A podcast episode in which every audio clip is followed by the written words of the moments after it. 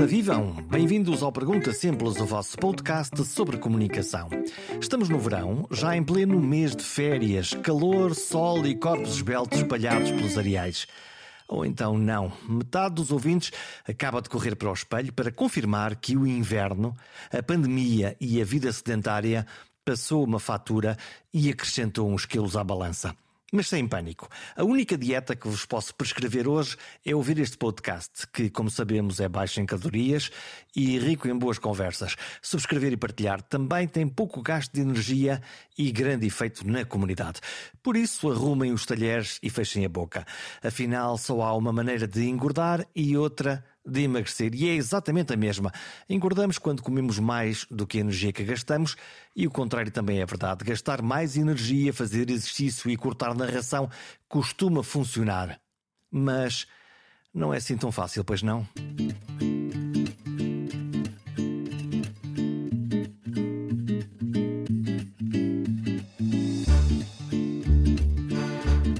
Ficar com um ratinho. Está a dar-me uma fomeca. Estou capaz de comer um elefante. Come, rapaz, come, que quem não é para comer não é para trabalhar. Como veem, temos múltiplas expressões que nos falam da comida, de comer muito. Quase sempre são expressões de elogio ou celebração da santa, doce, salgada ou recompensadora comida. E depois admiramos-nos que nos dê para a engorda. O nosso apetite goloso só tem paralelo com a nossa pressa para emagrecer antes do verão. E este programa é sobre isso, sobre o nosso diálogo com a balança e com o espelho e com o nosso nutricionista de eleição, se ele existir. Ou então o nosso mergulho na internet, nas mil dietas que a moda nos mete em frente aos olhos. Há mesmo muitas.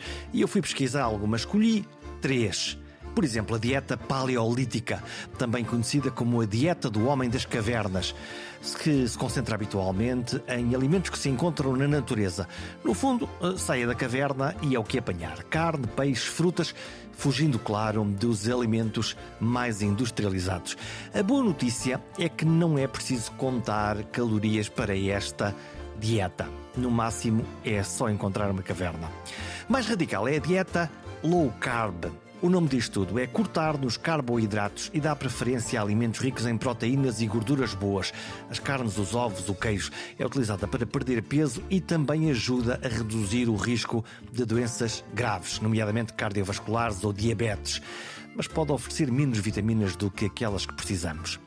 Eu gosto desta terceira, a dieta mediterrânea. A nossa, a portuguesa, inclui frutas, verduras, peixes, limita as gorduras não saudáveis, ainda por cima diz que é boa para o coração. E há uma quarta dieta, não sei se é exatamente uma dieta, é o chamado jejum intermitente. Não é bem uma dieta, é uma espécie de horário dos comboios.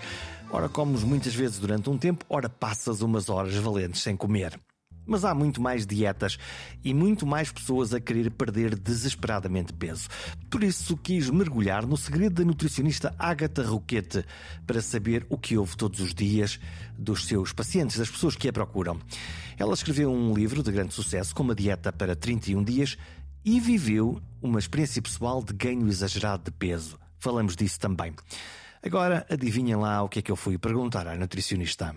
Como é que eu emagreço 5 quilos agora já no próximo mês? Como é que é? Como é que se faz isso? Uh, os homens é mais fácil, portanto, até podia prometer 5 quilos no mês antes de ir de férias às vezes as mulheres não é, não, não é tão fácil, que, que, o nosso metabolismo é um bocadinho diferente. Quer dizer que os homens têm sorte aí também? Tem, tem, tem bastante. Normalmente eu tenho muitos casais também que vêm à consulta, marido e mulher. Vêm os dois? Sim, tem, tem alguns casos que sim. E isso é para o bem ou para o mal? Isto motivam-se ou aquilo pode Pero, ser? Aqui a questão é que a mulher tem que ter mais eh, poder de encaixe porque, porque o homem perde o dobro, ou seja, enquanto ela vai nos 5, ele vai nos 10. Quando ela vai nos 10, o homem já vai quase nos 20. E porquê que isso acontece? Tem a ver com, com, com o vosso metabolismo, tem a ver com, com a parte da, da, massa muscular. Vocês têm uh, mais tecido muscular do que nós. Tem a ver com, com várias coisas que, que, são de nascença, não é nada uh, diferente. Um, por isso sempre foi assim, sempre será assim. À partida, vocês irão sempre perder quase o dobro de nós no mesmo espaço de tempo. Portanto, fazendo o mesmo regime, os homens têm, a natureza favorece-os para, para fazer isso. Mas isto tem a ver com o que comem antes e com a receita que lhes aplica ou tem mesmo a ver com a, com a maneira como os corpos funcionam? Não, tem a ver com, com, com, obviamente, a base é a maneira como os corpos funcionam, que funcionam de maneira, maneira diferente, mais acelerada neste caso. para os homens. Mas, mas obviamente também tem a ver, eh, isso em qualquer consulta que me chegue, obviamente os resultados também serão mais notórios para quem comia pior antes. Quem já faz as coisas mais certinhas, o desafio é maior ao mesmo tempo. Um, porque temos tem que ajustar de maneira a que a pessoa tenha ali algum choque, alguma coisa que mude, porque há pessoas que chegam aqui e já comem bastante bem, até, claro que fazem mais dinheirinho ou outra de vez em quando, mas e tem pessoas que não, que é tudo ao lado. É tudo mal, não acertam uma, portanto essas irão perder à partida mais peso ao portanto, início. aqueles que chegam aqui e que são um cardápio de asneiras, é mais fácil porque tem mais zonas onde pode trabalhar. Onde trabalhar, onde mudar, onde ensinar, reeducar. Uhum. Sim, claro que sim. E os outros? Aqueles que até têm, até têm uma vida mais. Apetece-me perguntar porque é que esses que até têm uma vida mais equilibrada em termos alimentares, porque é que esses também engordaram? Uhum. Muita gente aumentou na pandemia. Tive muitos pacientes que se calhar não os vi e, e apareceram com mais 5 quilos passados estes dois anos. Um, houve muita gente que chegou aos 8 quilos, mas também tem aqueles pacientes que lá está, até comiam bem e aumentaram 2 ou 3 quilos, porque estão em teletrabalho, porque agora petiscam mais, porque, porque antigamente, se calhar, é, eu acho muito mais fácil fazer qualquer plano que seja de manutenção ou de perda de peso a trabalhar fora de casa e não em casa. E, e, houve coisas que mudaram este ano. O próprio metabolismo da maior parte das pessoas eu acho que baixou só o facto de não acordarmos cedo e tomar banho e quem vai para os transportes públicos e todo esse stress que, que tínhamos diariamente perdemos. Isso gasta energia? Não se nota muito, mas eu acho que se nota quando, quando paramos. Afinal, aquilo fazia alguma coisa. Havia ali um balanço quando nós vamos trabalhar e temos sim, que ir sim, e sim, subimos as escadas e temos uma lufa-lufa. Sim, diária de 5 dias, sim. E eu acho que acordar pôr se calhar só umas calças, aliás, só uma parte de cima que as calças de pijama se mantêm-se e, e, e, automaticamente ter reuniões ou consultas ou o que seja online um, acaba por por não, por não aumentar aquele metabolismo e pôr o corpo logo a trabalhar. Aquela, é, aquela sensação de atividade. Sim, sim, sim. Acredito que, que sim, que se notou imenso este ano. O que é que nos fez a pandemia? Aproximou-nos mais do frigorífico e do armário das bolachas? Ao princípio, ehm, as pessoas nunca tinham estado tanto tempo em casa. O primeiro o princípio da pandemia, o pânico, não, não saber o que é que era, ninguém saiu de casa. Eu também deixei de dar consultas, deixei de um dia para outro ir às clínicas, tive que me adaptar. Eu nunca dei consultas online e tive que me adaptar online. Ehm, eu nunca vi tanta gente a fazer pão em casa, nas redes sociais e bolos. Uh, portanto, aí sim houve aquele, se calhar aquele aproveitar estar em casa com os filhos. Nós nunca tivemos tempo para isso. Eu nunca tive tanto tempo para os meus filhos como, como eu tive. Eu não estou a dizer bem da pandemia, obviamente foi uh, não foi bom, como, como, é óbvio, mas se eu pensar bem naqueles dois meses, a mim não me afetaram muito uh, psicologicamente. Eu tive mais tempo para eles. Um, ehm, deixei de roer as unhas, que é uma coisa que eu roía desde os 5 anos. Acho que estava mesmo a precisar de parar fez-me bem ali aquela. Nunca tinha deixado de roer as unhas, por exemplo. Quer dizer que, ao contrário das outras pessoas, em vez de aumentar a ansiedade, o medo, o vírus, até teve um efeito bom? Teve, no, estou a falar do primeiro mês. Estou a falar daquela. Até ficámos fartos daquilo. Exatamente, foi aquele primeiro mês que, que, não, que não podíamos mesmo sair de casa, não, não, tínhamos hipótese nenhuma, íamos a correr ao supermercado, limpávamos tudo, os pés, tínhamos imenso medo um, eu, uh, obrigou as pessoas mesmo a pararem. Não, não tínhamos outra hipótese, nós tivemos que parar. E isso nunca me tinha acontecido na vida, assim, parar, tinha que parar. E, e na altura ainda não tinha estratégia, ou seja, tive mesmo uma semana e eu deixei de ir às clínicas, tinha consultas marcadas, só na semana a seguir que consegui falar com as recepcionistas para marcarem tudo online, porque iria começar o online, não sei como, nunca tinha dado. E mas aquela primeira semana não se passou realmente nada na minha vida. Já agora, como é que funcionaram, como é que funcionou esse, essa mudança do consultório para o online? Esse diálogo com, com, os, com os doentes, clientes, pacientes, o que é que lhe chama? Pacientes. pacientes, sim. Pacientes. Um, eu, eu, acho que a passagem foi, foi, foi boa até. Eu, eu, acho que naqueles primeiros 15 dias as pessoas não, não estavam sequer preocupadas com a consulta, não, não de terem faltado ou o que é que se vai fazer mas passado um mês eu de facto consegui quase manter as mesmas online do que tinha na clínica, porque as pessoas começaram a perceber, bem, é melhor ter algum acompanhamento, porque isto não está a ser fácil gerir em casa, e é um bolo e é mais pão. Uh, só para ter o exemplo, eu normalmente faço uma lancheira para os meus pacientes gerirem durante o dia e deixo-os gerir como eles querem. Hum, e o que é que lá põe? Ponho, ponho fruta, ponho frutos secos, ponho iogurte, ponho queijo, enfim, também dependendo do gosto da pessoa. As pessoas não comem isto, outras são intolerantes à lactose, depois depende. Mas Imagina o que é que é eu pôr quatro nozes. Quatro nozes. Quando a pessoa leva quatro nozes para o trabalho, eu acredito que só vão comer as quatro nozes. em, em, em casa, casa, não. Em casa está lá o armário, lá o armário. onde estão mais 40 nozes. Exatamente, quatro nozes de hora a hora. não é só uma vez. Portanto, eu acho que tudo isto. Um, o acesso rápido à cozinha, estarmos a dois ou três metros da cozinha, uh, não facilitou, obviamente, mas e depois o próprio stress que veio associado, as pessoas não sabiam o que é que havia acontecer. Eu, eu, tive sorte porque organizei rapidamente a, a, a minha vida para online ficou praticamente igual ao que estava, mas, mas online. E na sua vida pessoal também conseguiu eh, controlar a sua própria alimentação ou também havia aí Olha, o perdi, diabinho da tentação eu dizer... perdi imenso peso durante a pandemia. Foi ao contrário? Foi ao contrário, aconteceu-me o contrário. Um, eu, eu, eu, eu só não tenho menos peso porque gosto muito de jantar fora ao fim de semana e é aí que eu faço as minhas asneiras. Eu gosto, eu em casa não tenho grande atração pela comida, muito menos se for eu a fazer. Como, gosto de comer, mas não tenho grande prazer. Poupa de segunda a sexta-feira, que é para se vingar ao fim de semana. É, gosto, gosto mesmo de ir a um restaurante e de experimentar as coisas típicas. Hoje em dia gosto imenso de asiático, por exemplo, experimento tudo, que é tudo. E e eu deixei de fazer isso, portanto, eu deixei de jantar fora, deixei de estar com amigos, eu deixei de estar à mesa como estou com os meus pais ao fim de semana, com os meus sogros, não, não estávamos com ninguém.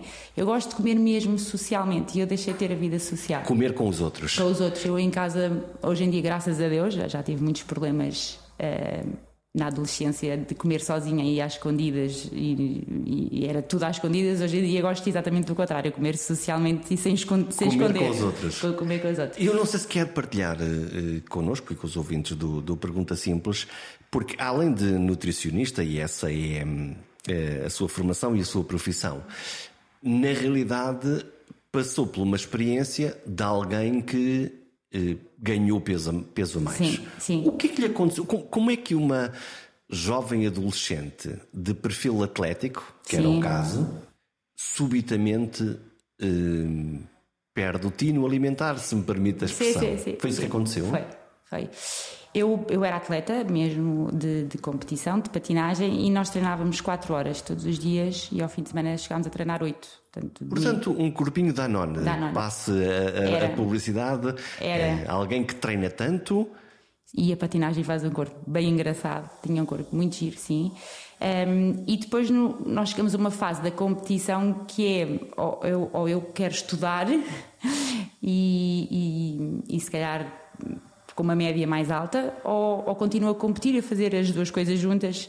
E, e, na altura queria entrar em dentária e as médias não, não eram baixas. E eu sempre fui boa aluna, nunca fui alunas de 20, de 20 nem, nem, nem, nem, perto disso, era de 14 e de 15. E já para mim já me chegava porque eu queria era treinar e também ter as minhas amigas e, e não era Estudava muito, mas não era. E a pressão sobre os miúdos nesta altura do pré-entrar na universidade é, é o grande, não é? Foi, foi aí, foi o décimo segundo. Foi no décimo segundo que eu comecei a aumentar de peso. Foi, tinha 58 quilos, mais ou menos, sempre tive durante esse décimo, décimo primeiro, décimo segundo, tinha um, um, sou muito alta, portanto, e aqueles 58 quilos estavam muito bons.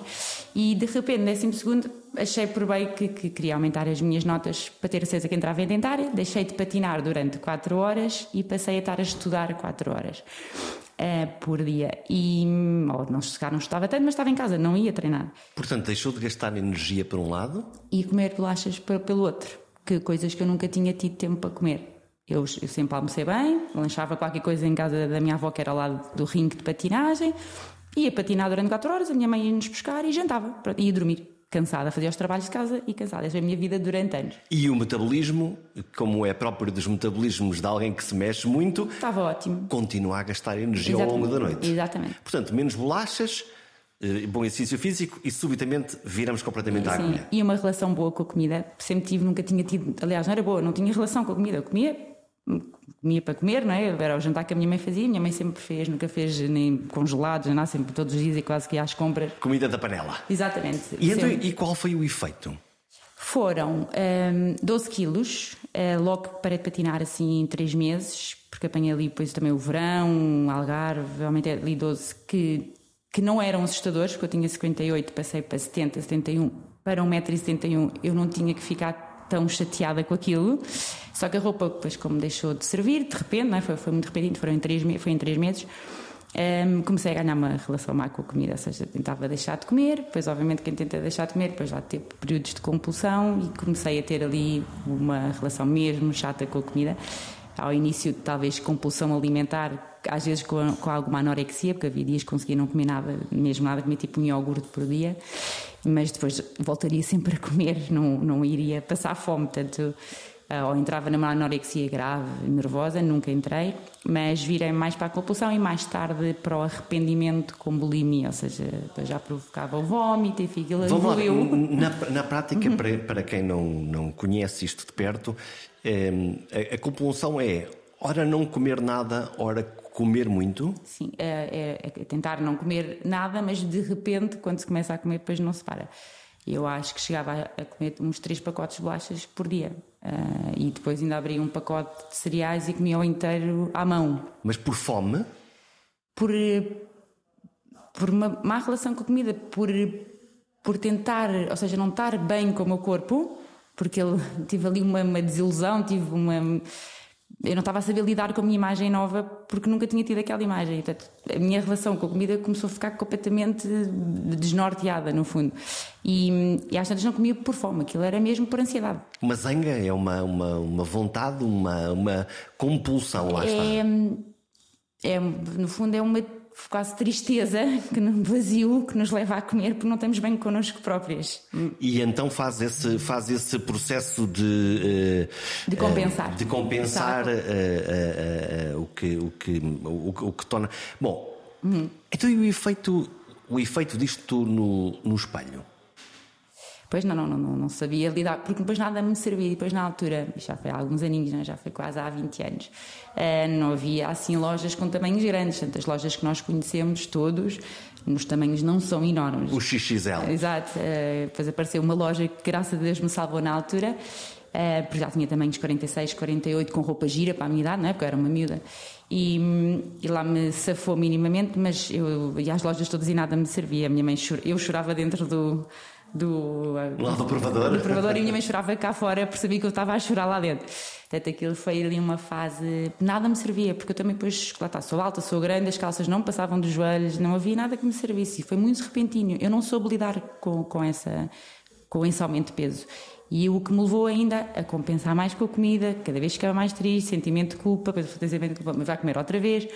E entrar ali num ciclo muito complicado, que me ensinou imenso. Obviamente eu preferi não ter passado por essa fase da minha vida, mas foram sete anos que se calhar na minha profissão, a profissão que escolhi depois de não entrar em dentária, um, que foi a nutrição, hoje em dia me deu imensos ensinamentos. Foram sete anos hum, duros para mim, mas que hoje em dia se calhar me ajudam na minha vida Agora, quando tem um, um diálogo com as pessoas, eh, sabe o que é que muitas estão a sentir? É, perfeitamente perfeitamente. Sente, era o que eu sentia. Eu sentia que de manhã, não, é hoje que vou fazer tudo direitinho e começar a não fazer as neiras e a não comer bolachas, etc. E passado um bocadinho as pessoas saíam de casa e eu comia a primeira bolacha e aquilo vinha por ali abaixo. E o clique, o contrário? O que é que, o que, é que foi o momento, o que, é que, o que é que aconteceu para inverter esse caminho? Isso pode ser interessante para eu depois, eu acho que isto depois também tem a ver com a pressão da faculdade.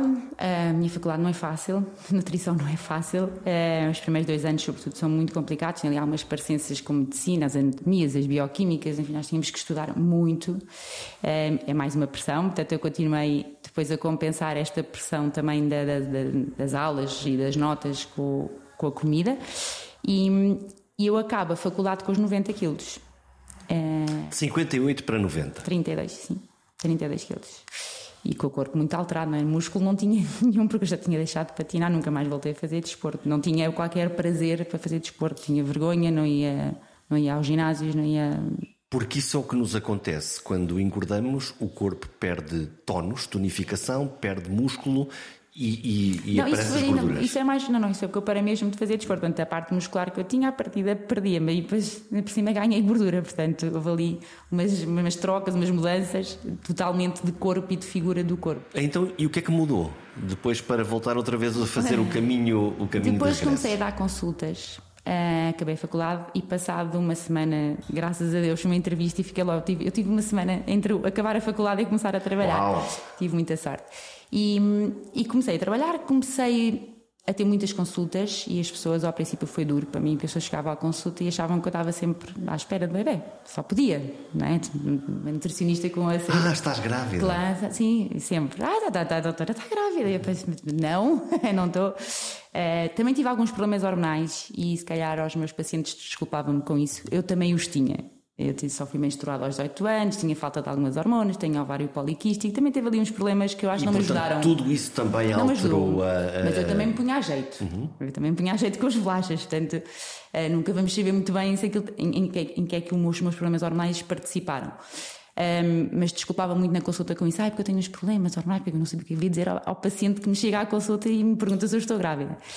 E, e, ainda vivi essa pressão durante dois anos, chegar a casa e ficava triste e compensava outra vez com a comida. Só que depois dei por mim a ter muitas consultas, ou seja, a nível profissional eu estava a sentir-me muito realizada, já não tinha a pressão da faculdade, eu adoro trabalhar, eu adoro, adoro a minha profissão e comecei a perceber que tinha quase nascido para aquilo, para aquilo que eu, foi o que eu sonhei sempre como profissão. E fiquei contente de não entrar em dentária, que a dentária não há contacto com, com o paciente eu adorava aquelas histórias todas dos meus pacientes e, e falar com eles e até a parte de alguns pacientes chorarem. Eu gosto dessa parte, eu gosto da parte da psico, um bocadinho de psicologia da nutrição. A capacidade de ouvir o outro? Ouvir o outro, deixar que desabafe. Eu gosto. O que é que lhe dizem? Dizem-me tudo. O que é que se pode partilhar? Nós não, conhece, nós não conhecemos as pessoas, portanto, o que, é que, o que é que lhe dizem? Ah, eu sei tudo, sei tudo, sei eh, as relações com os maridos, quando não estão boas, um, sei que há umas pessoas que comem por causa disso, porque as coisas não estão, não estão fáceis, não há entendimento, não há. Um, sei pessoas que têm problemas com os filhos, uh, porque são maus alunos, porque dão problemas, porque meteram-se na droga, porque. Eu sei tudo. E isso interfere na balança? Sempre. Psicologicamente, um, isto é tudo muito psicológico. A parte de nós nos compensarmos com a comida é, é, é, tem a ver tudo com a parte psicológica de, dos dramas que estamos a viver na altura. Há muita gente que pode não compensar com comida, um, compensa-se cá com imenso desporto, com, com massagens, com tempo de caminhadas, de praia, mas há muita gente que, que não tem essas hipóteses e acaba por ir sempre, porque a comida é um, tem acesso fácil e dá um prazer rápido. Hum, e então, e aquelas pessoas que, que até têm uma vida equilibrada e feliz, mas engordam porque adoram comer? Se, e porque se calhar, E muito? E, e coisas diferentes? e muitas vezes? Sim, vai buscar, tem, tem vida para poder ir jantar fora, almoçar fora, viagens. Aqui vai, em Portugal come-se bem, basta, já nem estou a falar viagens fora, basta ir ao norte ao Alentejo. Isto é mais complicado para quem gosta de comer. E esses são mais difíceis ou mais fáceis? Quando Eu cá vem bater à porta. Quem está psicologicamente equilibrado é muito mais fácil. Quem está, gosta do trabalho, tem uma relação familiar simpática, engordou uns quilinhos, acho, acho que é mais fácil. Se eu apanhar uma fase da vida boa de alguém eu acho que essa pessoa vai ter imenso sucesso com a dieta. E está mais preparada para o sacrifício sim, que lhe vai impor, sim, não é? Sim, porque não é que os meus planos sejam muito de sacrifício, porque eu sou completamente contra isso, mas acho que se faz isto muito bem. E quem estiver bem faz isto lindamente. Quem não estiver bem, por mais que o plano até seja fácil, não vai conseguir cumprir. Porque quando não fazem fica mais angustiado, quando faz angustiado vai fazendo batom. Exatamente, vai, vai comendo mais, vai comendo aquilo que lhes dá mais prazer, alguma dependência de açúcares, etc, etc, que às vezes é difícil largar que nos animam, não é? A parte dos chocolates, etc. Há ali um, um ânimo enganador, não é? Porque depois nos leva então a sentir culpa depois, dá-nos aquele prazer rápido, mas depois uh, arrependemos no minuto a seguir. E vivemos, há muita gente que vive nesse ciclo durante muito tempo, mas é possível quebrar. Eu, eu quebrei, eu sei que o quebrei por uma coisa muito boa, que foi, foi um pedido de casamento. Uh, sei que foi por isso, foi isso que me deu o clique. Uh, não posso pedir aos meus pacientes para se casarem todos agora. Olha, afinal, casa isso outra vez. mas, eh, mas foi, ou seja, eu cheguei a uma fase da minha vida que estava realizada profissionalmente e levo com um pedido de casamento no meio disto. Ou seja, eh, emocionalmente também estava uh, muito bem e estava toda entusiasmada com, com o vestido e, e, e, comecei aos poucos a tirar o foco da comida. Eu estava era preocupada com a quinta e com o casamento e com os convidados. Comecei a focar numa coisa que me animou. E às vezes eu acho que é isto falta às pessoas. As pessoas têm que se animar com mais alguma coisa. Não pode ser sempre a comida. Nós temos que arranjar um ânimo qualquer na nossa vida que nos entusiasme e, e, que nos faça esquecer os outros problemas que não conseguimos, cara, às vezes, controlar. Nós não conseguimos controlar. Só para ter uma ideia, uma paciente minha engordou 20 quilos por causa do patrão, porque não se dava bem com ele. E, Só que ele também não conseguia resolver isso, ou se despedia, até conseguia resolver, mas ficava sem trabalho. Portanto, quando ele saiu, era um senhor que não vive, que, que até era espanhol, voltou para a Espanha, lembro perfeitamente desta história, e a Lima cresceu. Portanto, isso tem muito pouco a ver com comida, não é? É, tem a ver com a parte psicológica, mas ela depois já não precisava de compensar com a comida e acabou por conseguir tratar dela outra vez e ter, e ter hum, vontade, etc., de se tratar, no fundo. Vamos lá a este diálogo que tem com as pessoas. Terapia de choque ou pouquinho a pouquinho? Uhum.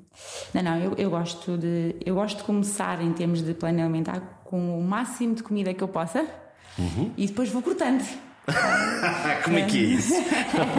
como, como, é que se faz isso? Não, ou seja, eu prefiro que ver até que ponto é que os meus pacientes conseguem comer com o máximo de comida, interessante, não é? Que, que possam comer, daí a tal lancheira é grande, tento pôr lá tudo o máximo que eu possa. Então o que é que tira de lá? Aquilo que toda a gente sabe, hum, basicamente. Então. Uh, corações, merendas, snacks, batatas fritas, tudo o que seja. Hidratos, hidratos, hidratos fora? Não, hidratos, hidratos costumo pôr ao pequeno almoço ou almoço. Em termos de refeições, temos hidratos tirar à noite, costumo tirar à noite. Portanto, consegue salvar-nos o pãozinho de pequeno almoço? O pão tem que lá estar, sempre. o pãozinho está lá sempre. Eu não consegui viver sem pão, portanto, eu não vou pôr os meus pacientes sem pão, de certeza. E eu perdi com pão, perdi 20 quilos e, e, e comi sempre pão de 25, depois ficaram sem 25, com pão de manhã. Nunca o tirei, ainda não o tiro, nunca vou tirar, que é a coisa que eu mais gosto na minha vida, é pão e não, não queria, somos portugueses, acho que também devemos adaptar a dieta ao país em que vivemos, nós temos muita tradição com o pão, eu, eu não tiro. Então é que quando, quando as receitas ou dietas aparecem, não, de manhã come-se apenas aqui dois ovos e, e aqui uma, uma, saladinha, ou então daqueles ingredientes muito estranhos que a gente quase não encontra. Ou sopa, no... há pessoas agora para sopa de manhã. Hum. Não, não, não. Claro que isto é tudo. Que é, é mais arriscado uma dieta que não é culturalmente afinada? Para, para a manutenção é. Como é que nós vamos manter a seguir depois de termos feito um plano que não tem nada a ver connosco e depois Portanto, quando pode funcionar muito bem, mas altura, a seguir depois sim, volta para trás. Eu acho que nunca aumentei mais de peso até hoje, já passaram 15 anos do meu casamento e tive dois filhos pelo meio. Um, por causa disso, porque eu quando perdi, perdi com o máximo, de, o mais parecido com, com os meus hábitos alimentares, tirando as bolachas. No meu caso, eu só tive que tirar as bolachas. Grande há, sorte. Há pessoas, sim, mas eram, foram três, eram três, três pacotes por dia. É, tenho pacientes que têm que tirar outras coisas, outros hábitos maus que têm. Eu só tive que, ter, que tirar isso. E de repente estou por mim com menos 25 quilos. É, claro que tive que trocar por outras coisas que me compensassem e que me, e que me animassem também, mas, mas foi fácil para mim, foi numa idade boa, tinha 25 anos, tinha 90 quilos, eu tinha tudo a meu favor, a minha idade, os meus hábitos maus alimentares e, e, e o meu peso alto. Isso até foi, e o casamento à porta e tudo me ajudou. E, mas pronto, acho que qualquer paciente pode apanhar uma fase eh, boa e vai perder, e um paciente que apanha uma fase da vida má também é bom ter consulta de nutrição, e normalmente nesse caso. Acho que nós muitas vezes recomendamos também para a psicologia, nós não conseguimos. Para ter consciência do que está a acontecer. Porquê é que está assim? Porquê é que está a comer? Porquê é que está a compensar com a comida? Qual é? Porque normalmente nós preenchemos os nossos vazios com a comida. É uma compensação. É, e porquê é que tem esses vazios? E eu muitas vezes não consigo chegar a eles e acho que a pessoa deve ser acompanhada e perceber o que é que pode, pelo menos naquilo que não pode resolver, o que é que pode melhorar. E essa parte acho que é a psicologia que faz como ninguém. Nós estamos eh, a entrar no verão, o verão começou agora.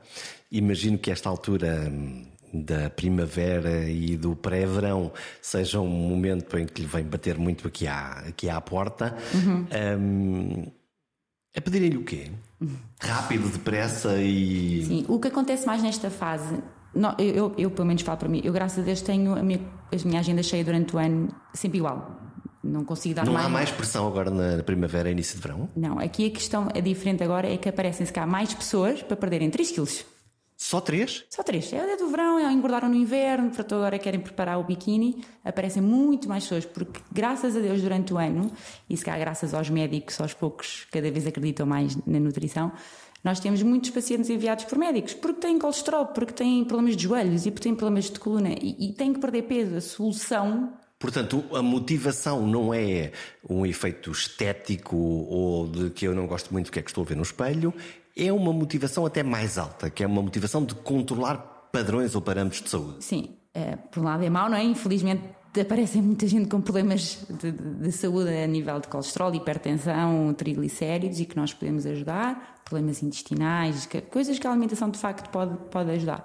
Uh, mas por outro lado, para nós é bom porque temos de facto muitos pacientes e nota-se ali alguma credibilidade pela parte dos médicos quando nos, nos, enviam. E 3 quilos, imagino que não seja difícil. Não, não, 3 quilos fazem, melhoramos ali uma coisa ou outra e depois só, como sabem, tem um polícia no fundo, eu sou, sou polícia. ah, é? Eu sou, é para isso que eu sirvo também. Sou nutricionista na primeira consulta e depois nas outras sou. Portanto, as pessoas polícia. chegam aqui e temos aqui ao lado uma balança. Exato. Pões em cima da balança. Isto não correu bem. Exato. Ou, sim, muito bem, parabéns. E vamos é mudar a qualquer coisa, e vamos animar, e vou pôr mais qualquer coisa, e vou tirar aqui, e ponho ali, também para, para ir mudando e para motivar o paciente. Mas a verdade é que a pessoa só. E eles mentem muito, os pacientes. Olha, mentem as crianças, mentem, mentem tanto, oh, mas são tão queridas, mas eu percebo perfeitamente que me estão a mentir. acho que os adultos, acho que consigo um, ter uma boa empatia com os meus pacientes e acho que eles não me mentem. Acho que até pelo contrário, aquilo é de desbocar tudo.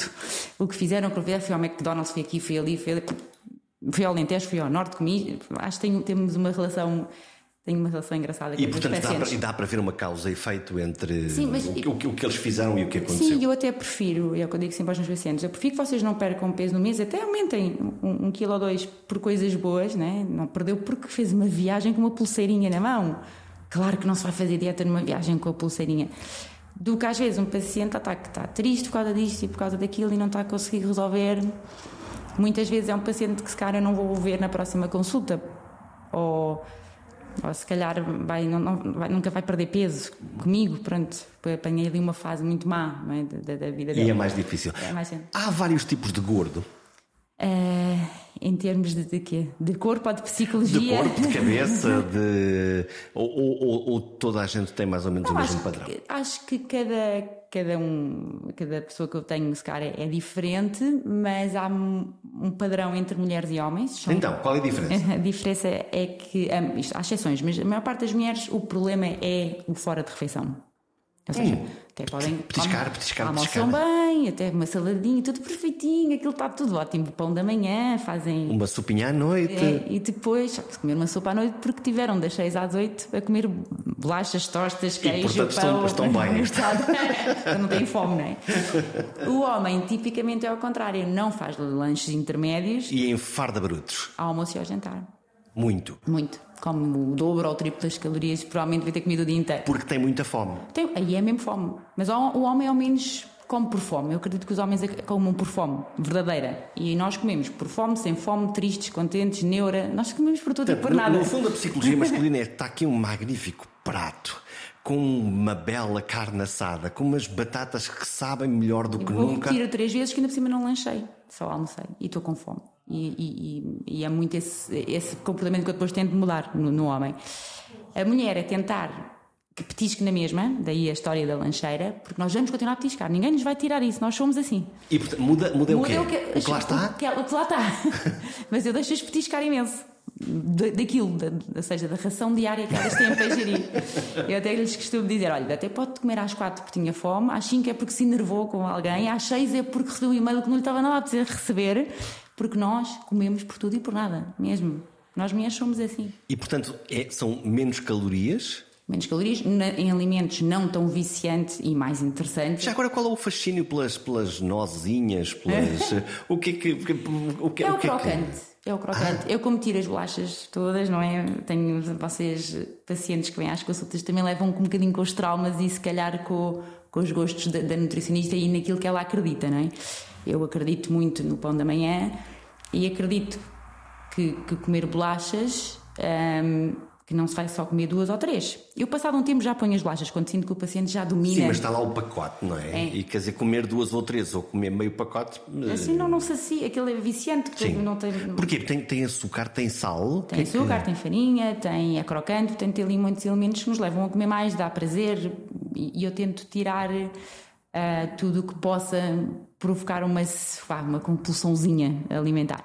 E, e, troco por outras coisas. E a questão dos frutos secos, que também são viciantes, mas, mas ao menos são mais interessantes. São gordura, têm, gordura boa, são, têm, têm coisas muito mais apelativas em termos nutricionais.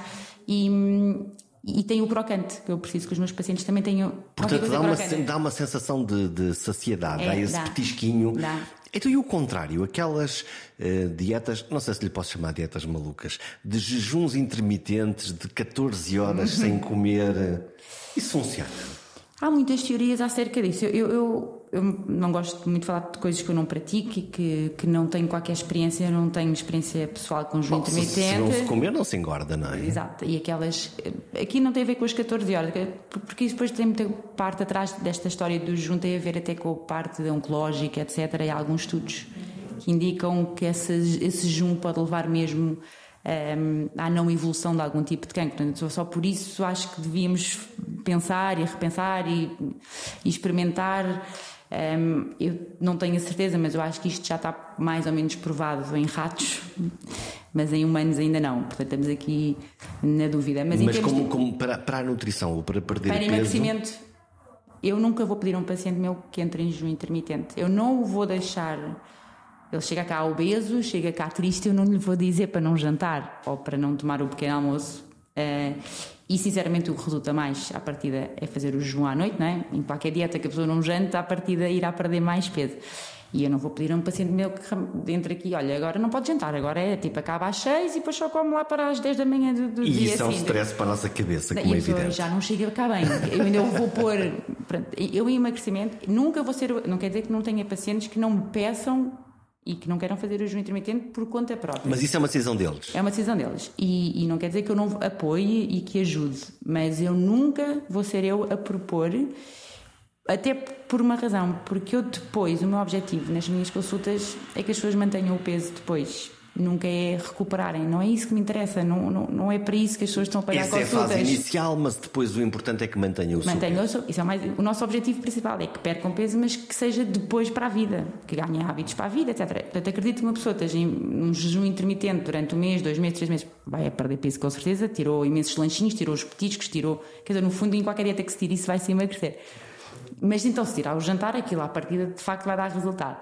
Um, mas e depois? Nunca mais vai jantar na vida? E quando, quando voltar a jantar?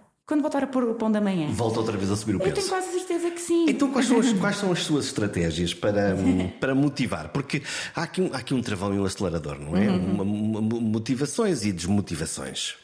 Quais, quais, são, as, quais são as táticas que, um, que, que usa? Um dia livre. O que é um dia livre? É um dia vale livre. tudo? Vale tudo. tudo. Não é, para, não é para se comer muito, é para comer coisas que se gosta muito. Ah, afinal é um, um dia livre? É livre. Olha, pode comer um coração de manhã, o melhor coração que houver aí no mercado. Claro que não estou a dizer para comer nem dois nem três corações. Era só isso. Eu só não quero é a quantidade. Mas... Não, vá, não vá aos pastéis de Belém. Exato, então, porque pode ir, mas só pode comer um.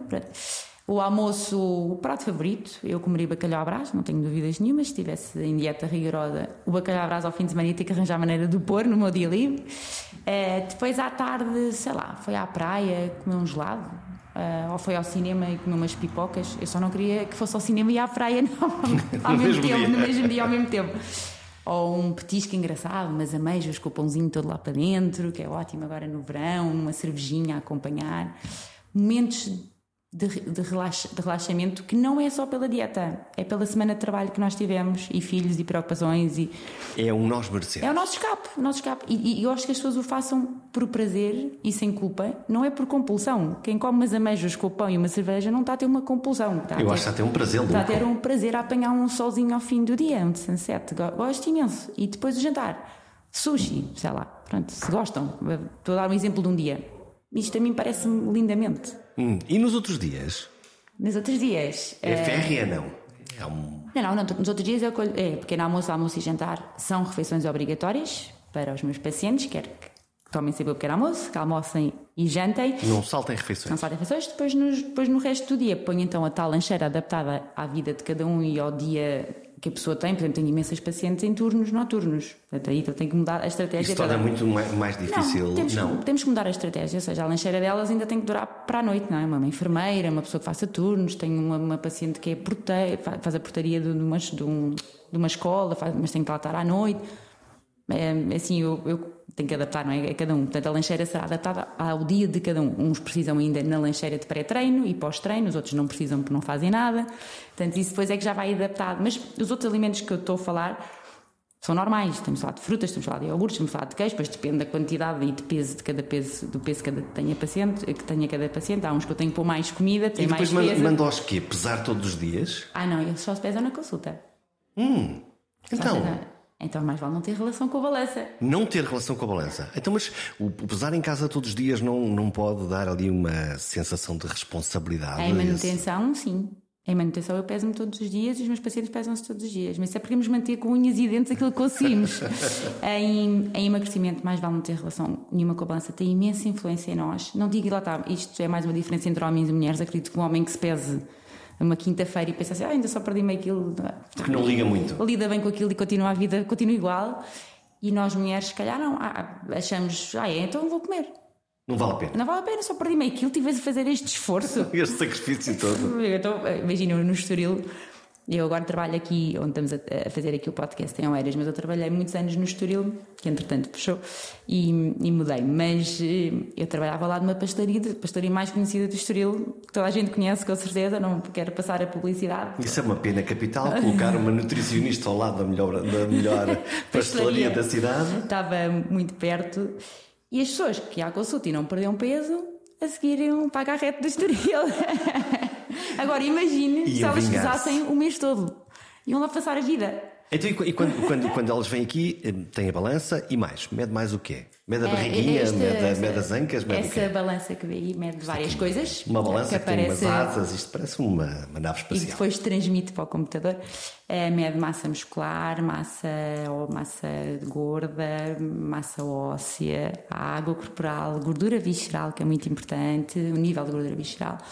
Um, a gordura visceral é o quê? É o que nós é a gordura mais na na zona abdominal, que é mais perigosa. Isso é dos rapazes, não é? Os meninos têm mais aí, as meninas nós, mais nas ancas? Vocês, ao longo da vida toda, têm mais tendência para acumular na zona abdominal. E algumas mulheres também têm, que é aquele tipo de corpo que de facto tem umas pernas mais fininhas e acumulam mais em cima, é menos saudável. É um corpo. Pode ser mais bonito, feio, não, não, não estou a falar esteticamente, é menos saudável. Quem tem uma cinturinha fininha, se calhar uma anca muito grande, pode ser bonito ou feio, mas é mais saudável. E, mas a partir da menopausa nós ganhamos essa tendência quase todas ficar mais quadradas para cima, ganhar imensa gordura na zona do E entretanto os homens ganham, ganham um balanço e por isso provavelmente morrem mais do coração, uhum. porque tem essa, tem mais essa, essa gordura visceral. visceral sim. Essa perde-se primeiro ou depois, quando, quando se começa a ah, fazer? No primeiro mês uh, há muita redução de volume, porque eu também meço os centímetros, que me estava a perguntar, sim, faço algumas Barriguinha, sim, anca. Sim, o peito, assim um, também meço. E sim, no primeiro mês as pessoas dão ali uma sensação de desinchaço enorme na zona abdominal, o que também é mais uma motivação. Sentem desinchar, usou a expressão desinchar. Sim, é a pessoa se sente mesmo.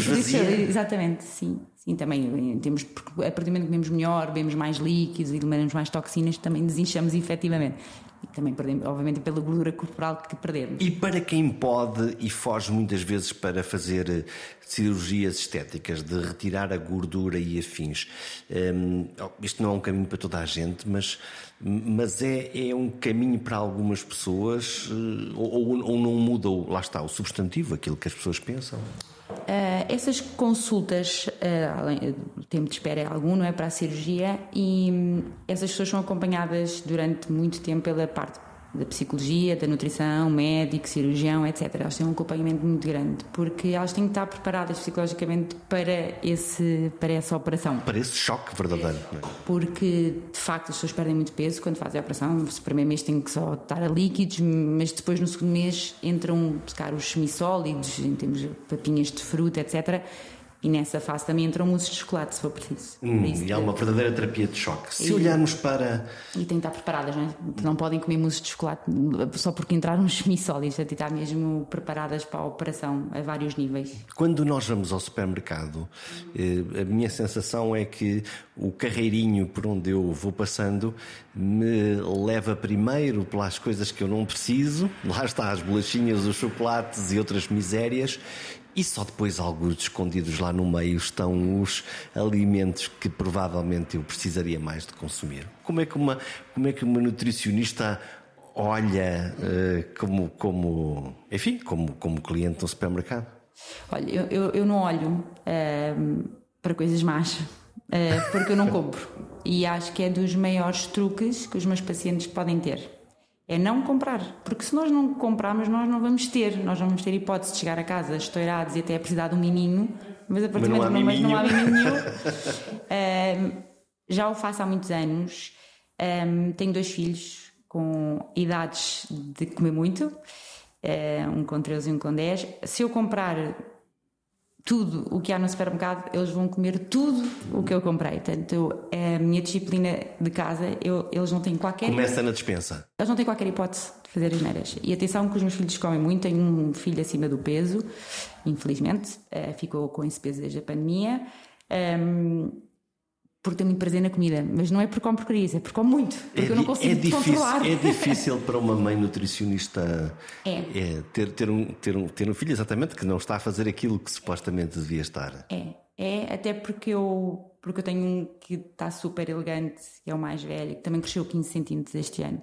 Bom, Portanto, aí, recuperou aí, da pandemia, aí não há peso que aguente. Recuperou da pandemia totalmente, porque eles engordaram os dois na pandemia. Eles são super atletas, fazem futebol, estão no Estoril Praia, que é super puxado, têm jogos, têm treinos, ainda esta semana estão em torneio a semana inteira. E de repente veio a pandemia. E jogam na escola o dia inteiro, futebol nos intervalos todo dia. E a pandemia parou, parou, parou completamente. E, e estar em casa às tantas, por mais que eu não tenha nada em casa, quer dizer, uma torrada em casa são 10 deixo-os comer pão. Um, não tenho bolachas, não tenho cereais, não, não há qualquer hipótese de, das neiras. Mas um pão em casa, em pandemia, não, não é um pão. São vários, se for preciso. Um, depois o meu filho mais novo come saudável, mas imagina, se for preciso, come uma banana, uma pera, um iogurte. Um... Tem imensa vontade, não para de comer. Um, ao fim de semana fazemos refeições fora e aí estão. Porque eu também gosto que eles comam ao fim de semana porque lhes apetecer. Vamos a um restaurante, eles comem o típico bitoque, eu adoro que eles comam o bitoque, não me importa nada, também é sempre também gosto, não, não é por aí. E só que depois o meu filho mais novo está sempre à espera que alguém deixe o bitoque e, e esconde um pão debaixo da mesa comer com o bitoque. Eu já não deixei comer mais pão do cesto, mas está um escondido. Estou ali com alguns problemas para, para resolver. Ele é super querido. Tem umas bochechinhas que eu não aguento, eu quase que estou a aguentá-lo com um bebê mais um tempo. Mas acho que vai ter que ser um bocadinho mais, mais dura. E eu acho que me está a ultrapassar alguma coisa. Porque eu acho que ele na escola come mais alguma coisa. Eles não têm dinheiro, não têm hipótese de ir ao bar. Uh, não, não levam dinheiro para a escola, não têm cartões, não têm nada, comem na cantina. Mas está ali qualquer coisa que me está a ultrapassar. Está-me a fazer lembrar uma paciente minha muito engraçada que eu tinha com a idade dele, uh, que nunca perdeu peso comigo. Mas ela não fazia as neiras, ela estava com a mãe, à noite também dizia, eu não consigo perceber, ela está a fazer tudo tão direitinho. A mãe era dona de uma pastelaria, o que não era fácil para a uhum. miúda. E ela deixou de comer coisas na pastelaria. O problema dela é comia merendas, comia tudo o que havia na, e deixou de comer. E a mãe dizia, ela deixou de comer. E passado dois meses nós não vimos assim grandes resultados. Até Onde que, é que estava a batota? Ela um dia contou-nos. Ah. Com 10 aninhos, virou-se para nós e disse: Olha, eu vou-vos contar a, minha, a verdade. Agora que vocês não descobriram, eu vou contar-vos Exatamente, vamos contar a verdade. Eu, à hora do almoço, como os restos dos meus amigos todos. E quando é que com croquetes? Eu como 14. Meu Deus. Porque começava, devia pedir os croquetes aos amigos. Claro, se vocês não comem como eu. Exatamente, mas ela a miúda era muito engraçada, que faz um bocadinho lembrar o meu filho, que era, ela, ela é das refeições, ela não me fazia. Se calhar comia lá uma merenda, mas ela gostava mesmo da comida, ela só quando tinha a Comida do prato, falava é para comer. feijoadas, e fala, ela, 10 anos, falava de pratos assim mesmo pesados. Portanto, ela ali na cantina, aquilo quando era bom, era uma desgraça. Eu lembro-me quando, quando era miúdo e os meus colegas de turma na escola primária éramos todos magros que nem cães, uhum. para os de virar tripas. Uhum. E agora eu vou a uma escola e não vejo isso. Eu vejo muitos miúdos. Claro, são muito sedentários. Com peso a mais, claramente. Sim. Uh, e a pandemia foi um problema. Para mim, ali, para os meus, eu, eu, eu tive muito bem, não posso dizer que fui infeliz na pandemia, mas, mas houve ali coisas que, que, eu não gostei de ver. Os meus filhos pararam completamente de fazer desporto, agarraram-se a um jogo muito conhecido que é o Fortnite. Todos na PlayStation? Todos na PlayStation. Eles que nunca tinham estado em, viciados em PlayStation. Um, ehm, mas também o que é que eles iam fazer? Não havia nada para fazer, não podíamos ir à praia, não podíamos ir à piscina, não podíamos fazer nada. Um, ehm, e agarraram-se ali à, aos computadores. E eu acho que hoje é o grande problema. Os miúdos chegam a casa, não se mexem mais. Por exemplo, eu lembro dos meus tios, que muitos deles vão ter também, eh, se calhar, a sua idade, eles são novinhos, uh, os irmãos da minha mãe, e eu lembro perfeitamente, eles chegavam a casa e comiam tipo cinco carcaças, lembro perfeitamente. E eram magrinhos, sempre, sempre foram, só que Depois saíam, não, tinham, não havia carro, não, quer dizer, Andava tudo na rua sempre, a jogar futebol sempre. Uh, iam jogar futebol, iam a pé para não sei onde, viviam eiras, mas iam até Carcavelos a pé se for preciso. E nós não temos essa vida, nem os nossos filhos têm a nossa, esta vida. Eu ando com eles de um lado para o outro de carro, eu não os obrigo a andar a, a pé. Acho que as coisas mudaram um bocadinho.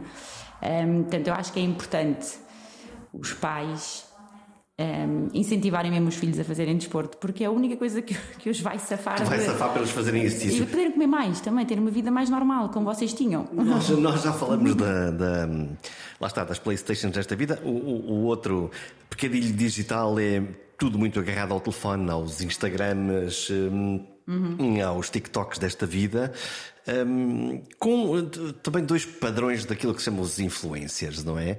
Por um lado, uh, um influencer corpinho da Danone, de que parece que o mundo é absolutamente perfeito, este um lado, e por outro lado o influenciador que é exatamente o contrário, que é eu quero jogar computador e afins. Uh, e isto começa a ter efeito na, na, na cabeça destes miúdos logo desde muito cedo. Um acredito que nas, mais nas meninas, não quer dizer que não haja rapazes também, aqueles corpos perfeitos, obviamente, mexem com certeza e querem atingir a perfeição por comparação. Eu sofri muito com isso e não havia redes sociais. A minha rede social era ir ao guincho e eu sofri horrores. Porque aquilo era tudo giríssimo, ainda é.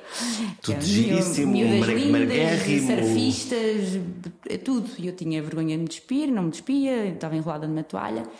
E aquele era o meu Instagram. E eu sofri imenso com esse Instagram. Eu nem tenho noção o que é que é o sofrimento de uma miúda hoje com as redes sociais, porque eu nem, nem, nem por isso passei. Por isso acredito que a pressão seja muito maior, é, a frustração de estar com, imagina, até basta mais um quilo do peso, deve ser logo um drama. E, obviamente, cada vez tenho tido mais pacientes, adolescentes, miúdas nas consultas, a quererem ter um corpo completamente perfeito. Hum, escrevi um livro, de resto escreveu mais que um livro, mas um que são as 31 receitas que. mais de 100 mil exemplares. Uhum. Que, que, que reflexo é que ouviu de quem, de quem foi lendo o livro? Um, já escrevi o primeiro livro, foi o que fez mais sucesso. Um, foi, foi louco. Não, eu disse vendi 200 e tal 200 mil? 250 mil, hum, mais ou menos. Foi, foi, foi, espetacular em, em Portugal, foi, foi, muito bom. Eu, esse livro, eu, eu tinha tido um convite de uma editora para escrever, eu nunca tinha escrito, nunca tinha pensado em escrever um livro e, e escrevi-o. Não sabia que tinha que ir à televisão, eu não sabia. Quando assinei o contrato, eu nem li o contrato, um, que dizia assim, ia promover, tinha que fazer a promoção do livro. E pronto, eu achei que ia escrever um livro e ia vender aos meus pacientes, que já eram alguns, estava ótimo. E estava resolvido. Eu tinha umas receitas para levar para casa. E estava escrito. E estava escrito. Mas não foi isso que aconteceu. Mas não foi isso que aconteceu. Eu tive um, impacto grande televisivo, um, muito grande, quando fui ao Manel Lisgocha e à SIC. E nesse dia, acho, como eu também levei fotografias minhas e do antes e do casamento eu acho que as pessoas acreditaram efetivamente em mim. Que, pronto, isto é, isto é real, isto é verdade, estão aqui as fotografias, já pesou no peito, agora pesa menos. E, e levou à compra. Ou seja, o impulso eu consegui nesses programas de televisão. Um, não dormi três dias antes de ir ao Manuel Lisgoa. Não, Com os nervos? Claro, nunca tinha ido à televisão na vida. Uh, ainda hoje não gosto, ainda hoje não durmo. Não é uma coisa que eu adoro, mas, mas depois, graças a Deus, já estou mais descontraída, obviamente. Quem está a ouvir este podcast diria que se calhar não, mas, eh, mas quando, começa, quando começa aquilo vai. vai. O meu dia antes e os dois dias antes. E, e de facto as pessoas compraram um livro, gostaram imenso da leitura porque eu tentei fazer dia a dia, são 31 dias, eu todos os dias falava com elas, ou seja, hoje vai sentir isto, mas não se assuste, vai ter mais fome, mas amanhã já vai ser melhor, vai ver, capaz ao fim do dia sentir isto. Porque eu tenho experiência de consulta, isto foi tudo feito através da experiência em consulta, que já, já, já, já são 20 anos a dar consultas diariamente, e hum, eu acho que elas gostaram imenso também do próprio do livro, ou seja, não foi só terem visto que é verdade e acreditar em mim e levarem à compra, começaram a gostar da leitura e da maneira que eu cheguei a elas, a, uma, uma, uma linguagem muito fácil, muito, muito uh, real, que elas percebessem o que estava lá escrito, nada pouco teórico, não, não, não tinha ali a teoria toda. E de repente começam a fazer aquilo, e ainda por cima começam mesmo a perder peso. E, e começou, basicamente depois começou a ser boca a boca. Tá, tá, estás mais magro, o que é que fiz? Olha, eu comprei o livro, resulta mesmo. Lá veio outra comprar. Criou-se um fenómeno de Sim. dominó. Mesmo, foi foi a loucura. Eu nunca achei. Eu achava que, juro que achava que ia vender 200 livros nos meus consultórios aos meus queridos pacientes e que já vivia ficar muito contente porque eu nem sabia que tinha que ir à televisão, nem sabia que, que era assim que se lançava um livro, nem sabia que tinha que ir às feiras do livro, eu não sabia nada.